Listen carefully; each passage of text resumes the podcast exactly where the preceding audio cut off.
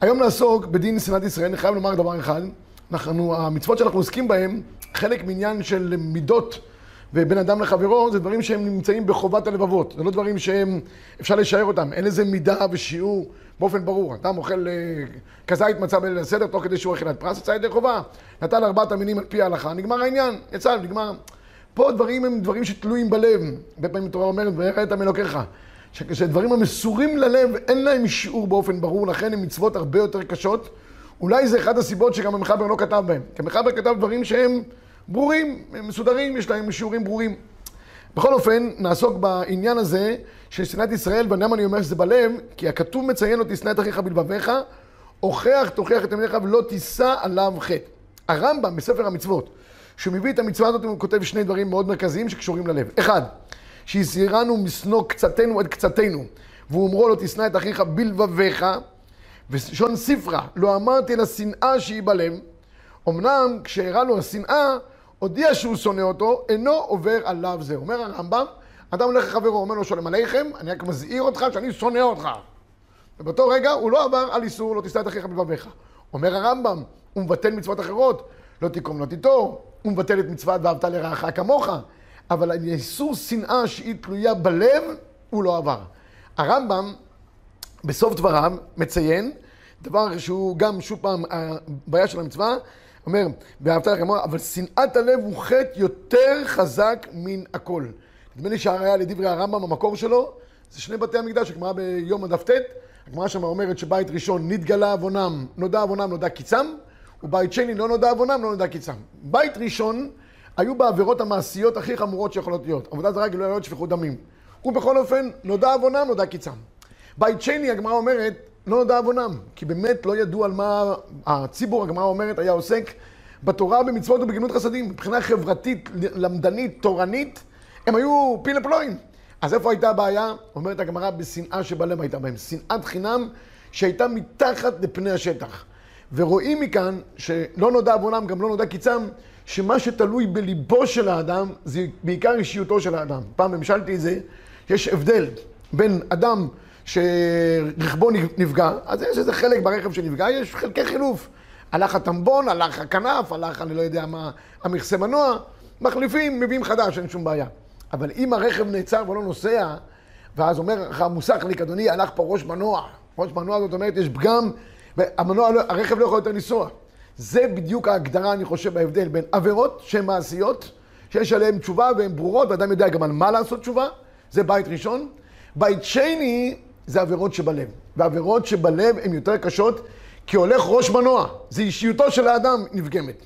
לכן אומר הרמב"ם, הרמב"ם מדגיש, בשנאה שבלב הכתוב מדבר. ובכל אופן, עד סוף השיעור, נגדיר גם דברים הלכתיים בעקבות העניין של שנאת ישראל.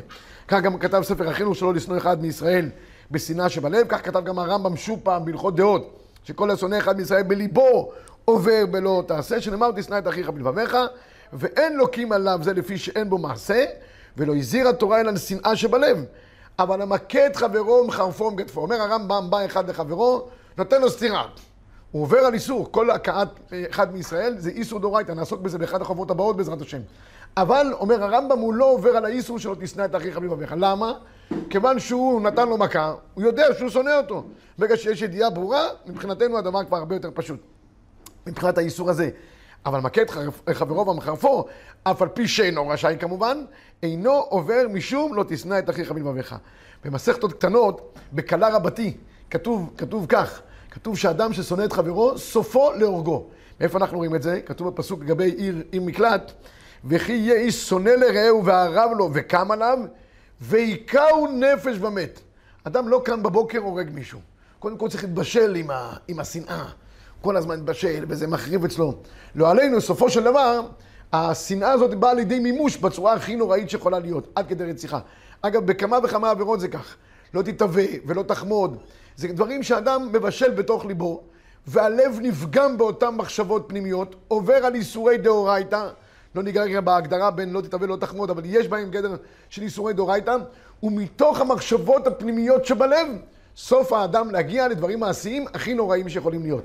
ככה זה, העיניים רואות, הלב חומד, התוצאה היא שכלי המעשה עושים. כך זה מגיע לדברים הכי חמורים שיכולים להיות. ולכן, אדם צריך קודם כל לטפל בליבו. אם אדם רואה שיש לו איזו הרגשה פנימית של שנאה כלפי מישהו, קודם כל צריך להעביר את זה מליבו. כשזה עובר מליבו, אפילו שהוא לא עושה כלום לחברו, אפילו הוא מאיר בפנים, אומר לו בוקר טוב, שלום, דניאל משלמה והכל, אבל בפנים, שונא אותו, יש לו, יש לו איזה קפידה עליו או משהו, לא יעזור כלום. בסופו של דבר זה יפרוץ בצורה הכי נוראה שיכולה להיות.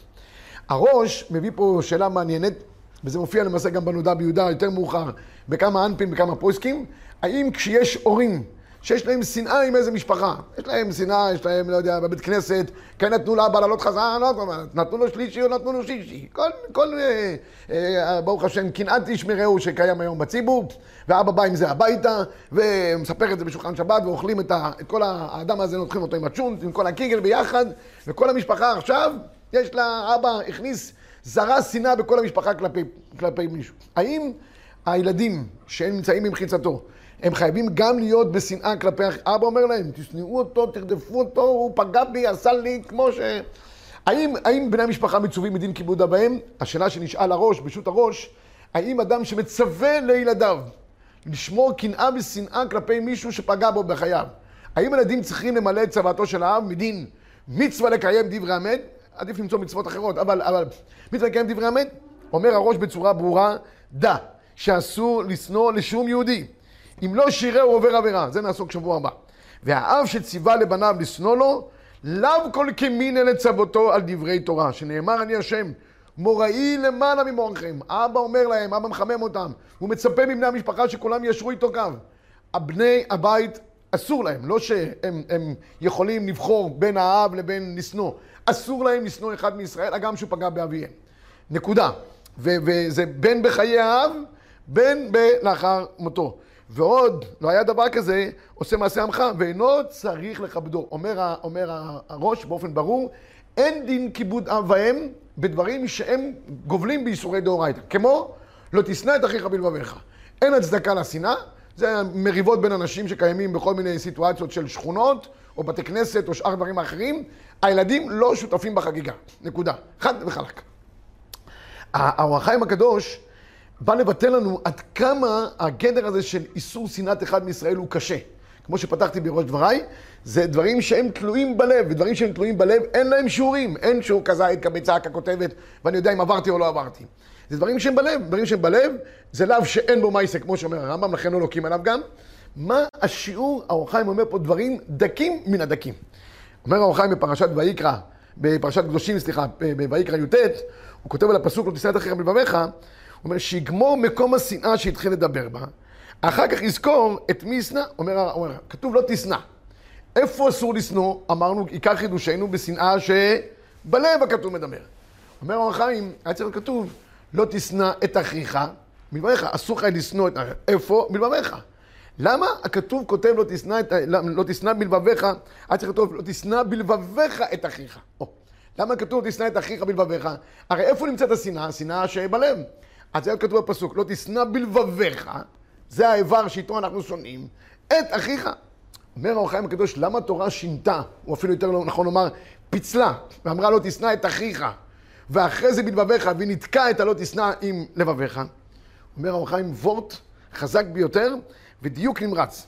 אומר, אומר ככה, שלא יאמר אדם שאינו קרוי שנאה, אלא שנאה גמורה. מתי זה שנאה? שונא אותו, כמו שהציבור אומר, שנאת מוות. הוא דחוי ממני לגמרי. אבל, אם יש איזו הרחקה בלב, אינה קרויה שנאה, אני קצת מתרחק ממנו, לא יודע, לא חפץ בעיקרו, קצת ככה, לא, לא. לזה נתחכם הכתוב לסמוך, לא תשנא עם תיבת אחיך. עוד לפני שאמרנו בלבביך, קודם כל לא תשנא את אחיך. מה המשמעות, אומר האור החיים? אם קצת אתה מרגיש כלפיו שהוא לא אחיך, כבר עברת לשנאה. לא צריך להיות שנאה תהומית. רק כלל, תראו את הלשון של האור החיים. לזה נתחכם הכתוב לסמוך לא תשנא את תיבת, עם תיבת אחיך. לומר, כי השערת השנאה אשר יצווה השם עליה, היא הנרגשת בערך אח. ושיעור זה, כל שיחריקהו מליבו קצת, הנה הוא יורד ממדרגת אח. והרי הוא עובר משום, לא תשנא, לא יאומן. עד כמה אנחנו צריכים לדקדק בנקודה הזאת. יש הרבה אנשים שאנחנו אולי לא כל כך אה, חפצים בעיקרם, לא אוהבים אותם, עשו לנו זה. אומר האור החיים הקדוש, כאן עבודת המידות הגדולה. שאדם לא יהיה לו שום דבר כלפי חברו, ולו אפילו מינימום. מה השיעורים, כמו שאמרתי, קשה לשער. אבל כשאתה יורד מגדר אחיך, כבר עברת לא תשנא. דברים דקים מן הדקים, הייתי אומר גם קשים מן הקשים. כן, זה מהמלאכות הקשות שבמקדש, במקדש הפנימי של, ה, של האדם. המחבר מביא דבר מעניין מאוד בענייני בקשת סליחה. אנשים פגעו זה בזה, שנאו זה את זה. בדרך כלל כשישנה מצב שבו האדם פוגע בחברו, אז גם נוצר שנאה, הרחקה, קפידות למיניהם, מסוגיהם, וצריך גם להגיד פה איזה מילה של קפידות, קפידות זה דבר חמור. אנשים נפגעים, ואחרי זה גם שומרים טינה בליבם, וכל מיני קפידות למיניהם מסוגיהם לא עושים טוב. לא עושים טוב למקפיד. קודם כל, הוא חי בתחושה אה, אה, רעה, זה נקרא באנרגיות שליליות, ככה קוראים לזה היום המטפלים. אנרגיות שליליות. צריך להיות באנרגיות חיוביות. וגם, יש לזה גם משמעות בשטח. לפעמים קפדות יוצרים דברים לא, לא נעימים באופן כזה או אחר. יש אחת הדוגמאות שחלילה זוג שובר אירוסין, חס ושלום. אבל קורה, זה קוראים מייסים שבכל יום, שפתאום שוברים אירוסין, ואז מתוך האהבה הגדולה שנוצרה, עד שהם החליטו להתחתן, להתארז וכולי, נדבר על אירוסין של היום, כן, התנועים. ו- ופתאום מפרקים את זה ושוברים את זה, אז מתחילים להיות קפידות אחד מהפני השני, מי שעשה את זה, למה הוא עשה את זה, וכמובן הבושה הסביבתית שנוצרת סביב הדבר הזה. אז במקרה כזה, הרבה, הרבה נוהגים לכתוב שטר מחילה הדדי, שלא להשאיר שום סירחות כאלה ואחרות של קפידות בין, ה, בין הצדדים. יש אומרים שהחסידים נוהגים, מעדיפים להתחתן ולהתגרש, העיקר לא לשבור אירוסין, כי כשיש גירושין העסק נגמר. בשבירת אירוסין יש נשאר משהו בתוך הלבבות, וזה דבר שהוא אה, לא נעים. רק להגיד לכם עד כמה הדברים האלה הם חמורים ביותר. חובת הלבבות באמת כותב, במקור, אה, במקור תשע למי שיש לו חוברת, כותב ככה, ומה שיהיה מן העוונות והחטאים בין האדם לאלוקיו בלבד, תיתכן לו התשובה פשוטה בעודו בחיים, כשיתעורר לקיצו, וישתדל לשוב מעוונו אצל בורו. אומר, אומר חובת הלבבות, קל כביכול לחזור בתשובה כלפי הקדוש ברוך הוא. אבל כשיהיה בו חטא בחובת הלבבות, בלב הרע, והמחשבה הרעה, והנטירה, והקנאה, והשנאה. אומר הלבבות שהדבר הזה גובל בתוככי הלבבות פנימה, לזה התשובה ממנו ראויה להיות בהטבת הלב והמחשבה. תשובת המשכן קוראים לזה. תשובת המשכן זה משהו שאדם עושה כנגד. אדם היה לו בפנים, בתוככי פנימיותו, היה לו כל מיני דברים עכורים פנימיים, והוא מחליט לתקן את עצמו, הוא צריך לתקן את זה בתוך מחשבתו. איך? פתאום שיהיה לו מחשבה של אהבת ישראל, הטבת הלב, אהבת הטוב לבני אדם, המכילה להם. עבודה שהיא עבודת כנגד. ואדם יכול להרגיל את עצמו. אדם לפעמים אומר, אני לא יכול לשלוט על המחשבות שלי. מה, כן? התורה מצווה אותנו לשלוט גם על מחשבותינו. אנחנו רואים אה, מבלעם, הוא רצה רע, שאף לרע, הוא בדרך שאדם רוצה ללך, בא מוליכין אותו. אדם רוצה טוב. בדיוק היום היורצייט של האדמו"ר הגדול והקדוש, רבי מלובביץ', זכר צדיק וקדוש לברכה. הוא תמיד היה אומר לחסדים שלו, תחשוב טוב, יהיה טוב. השאלה מה אתה רוצה, מה הדברים הפנימיים שלך, וזה גם יוליך, בדרך שאדם רוצה ללך, בה מוליכים אותו. אדם רוצה כל היום לחיות עם קפידות, עם, עם, עם כעסים פנימיים, הוא חי בתוך הצ'ונט הזה כל הזמן, שיתבשל איתו. האדם משחרר, משחרר לחצים, וחי בתוך שמחה ומתוך אהבת ישראל, טוב לו עם עצמו וטוב לו עם הבריות, וככה גם מתים.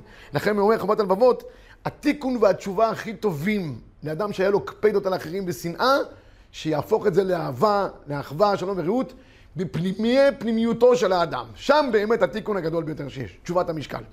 איך זה מגיע למעשה? אז הבאתי קצת כאן בחוברת את הדברים של לבקש סליחה מחברו בערב יום הכיפורים. ערב יום הכיפורים אנחנו דורשים מהקדוש ברוך הוא שהוא יסיר גם מליבו עלינו כל קפידה שהיא. עברנו עבירות, פגענו בו, חטאנו לו. אדם פוגע, זה לא רק אה, אדם עבר עבירה כזאת או אחרת, הוא פוגע בקודש הבריחו. מבקשים מהקדוש ברוך הוא, אנא, תעביר על מידותיך. אז לפני ההכנה לבקש מהקדוש ברוך הוא שיעביר על מידותיו, אדם צריך פה למטה להעביר על מידותיו.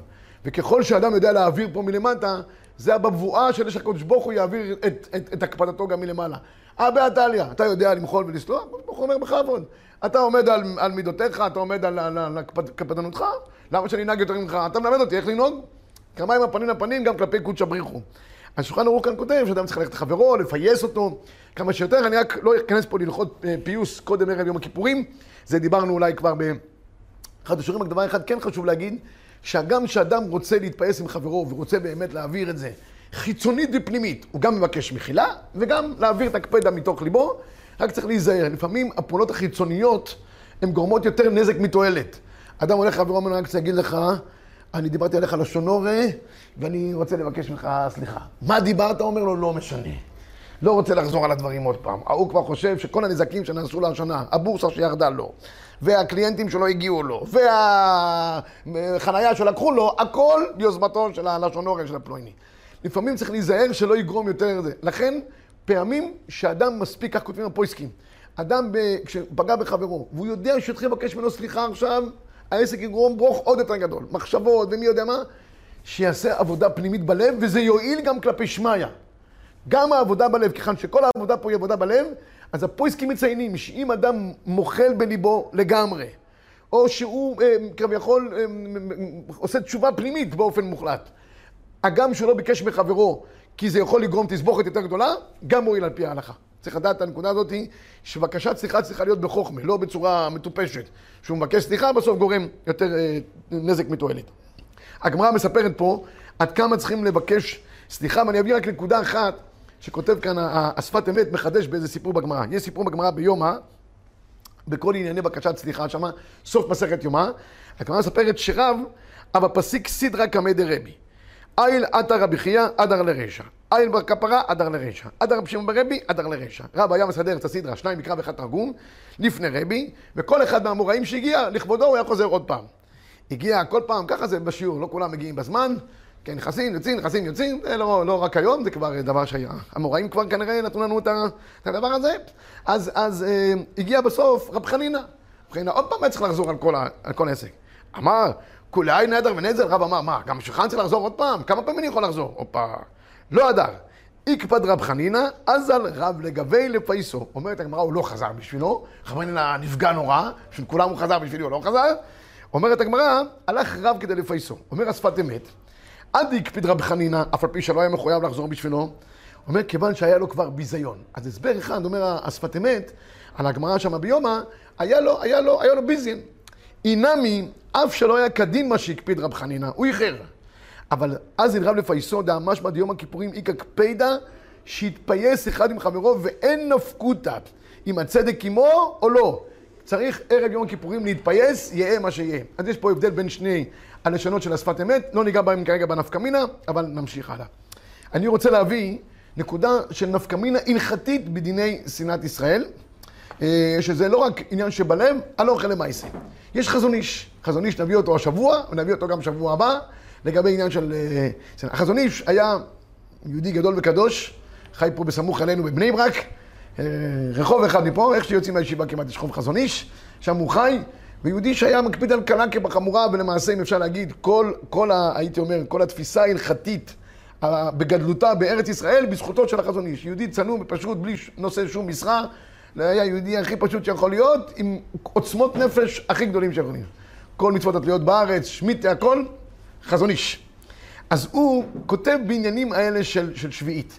האם מותר לתת לאנשים שספק אם ישמרו שביעית כן או לא, כלי עבודה? הגמרא גם עוסקת בזה, הגמרא בגיטין גם עוסקת בזה, גם, גם בשביעית. האם מותר להשאיר להם חפצים? יש חשש שהם ישתמשו בהם לאיסור בשביעית. אומר החזון איש כך, בהלכות שביעית, ונראה, עד הקלו חכמים בספק. יש לך ספק אם היהודי הזה יעשה דבר איסור בכלי שאתה נותן לו, כן, אתה מלווה לו טרקטור. מה היהודי לוקח טרקטור בשביעית בשביל לנסוע לפתח תקווה? בשביל לנסוע לטיול הגולן? מסתובב לא נוסעים טרקטור. אז אבל יש לך ספק, יכול להיות שהוא ילך עם טיול, לא יודע, מדי פעם הוא יוצא לטיול עם טרקטור בשדות אולי, ארבע על ארבע, תחליף של ארבע על ארבע. אף על גב דספק מכשול ודאי אסור ליתן לפני עיוור. היה ראוי להחמיר בספקות, משום דיברנו להחמיר בספקות נמי, נעשה מכשול שנמנע חסד ודחר. אומר החזון איש, בספק אנחנו מקלים, אבל ספק לפני עיוור, איך אתה מקל? אומר החזון איש, תשמעו דברים נפלאים.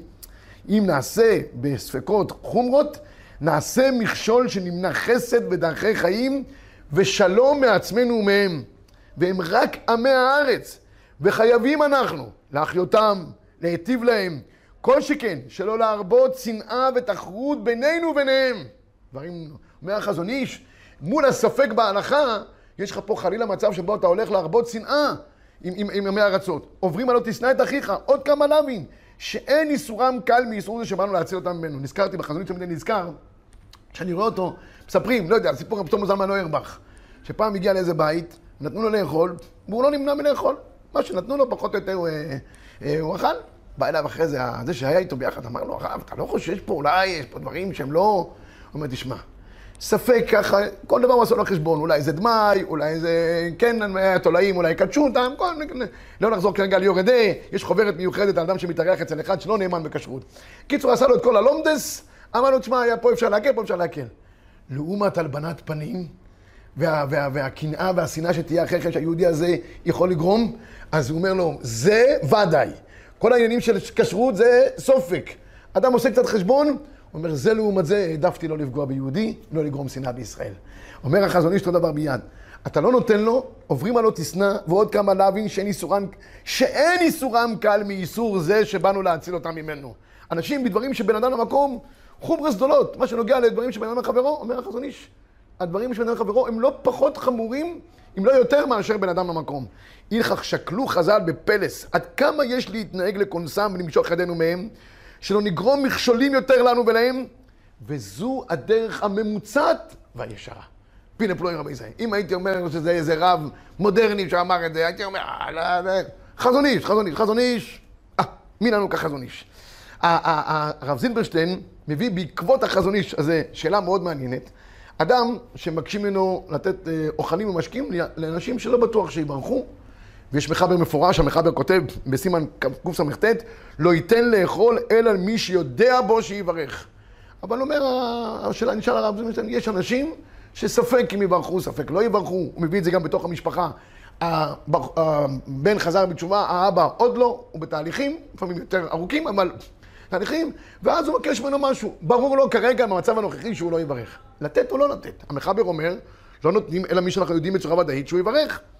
אומר הרב זילמשטיין, אני קורא בתשובתו בחישוקי חמד, על שבת שמה, אומר, אך יודע בוודאי שלא יברך וכולי, אומר, אף ממה שהבאנו את החזון איש, אם לא יעבור האב, אם לא ייתן לאב, יעבור על איסור חמור יותר. החזון איש הזה נסמכים עליו. שלא תשנא את אחיך בלבביך, אפשר דמותר ליתן לו. הדברים לא נוגעים רק בלב, אלא אנוכי גם למעשה. הוא אומר, יש כאן גם עצות טובות. מה העצות הטובות? העצות הטובות זה שהוא יברר בקול רם. ואז האבא ישמע. אפילו לא יענה אמן, בכל אופן, שמע. אה, אה, אה, יש עוד דרכים כאלה ואחרות, שאם מספיק שיענה אמן זה גם יהיה דבר טוב. אבל מה שאני רציתי להביא פה זה לא עכשיו איך אנחנו מוצאים ידי חובה לאנשים שמספק אם יברכו או לא, ואולי אפילו לא יברכו. איך אנחנו לא גורמים חלילה שתהיה שנאה בתוך ישראל. כל גלותנו בגלל השנאת חינם הזאת. והרב קוק כבר כותב שכל חזרתנו מגלותנו לגאולתנו תהיה רק בזכות אהבת, אהבת ישראל. וכשאדם מגיע לדברים האלה בפנים, יש לו כל מיני ביבים פנימיים שמאחרים את חייו, את מחשבותיו ואת כל מערכיו, ככל שהוא ירבה בעבודה הפנימית לחשוב טוב ולהיטיב עם ישראל, שיהיה לו אהבת ישראל, הוא מתקן בזה את הגדר של כל עניין הגלות שירדנו בעקבותיה, משנאת האחים עם יוסף, עד שנאת חינם של הגמרא במסכת גיטין, ונרבה בינינו אהבה ואחווה, שלום ורעות. שבת שלום וצד חטא.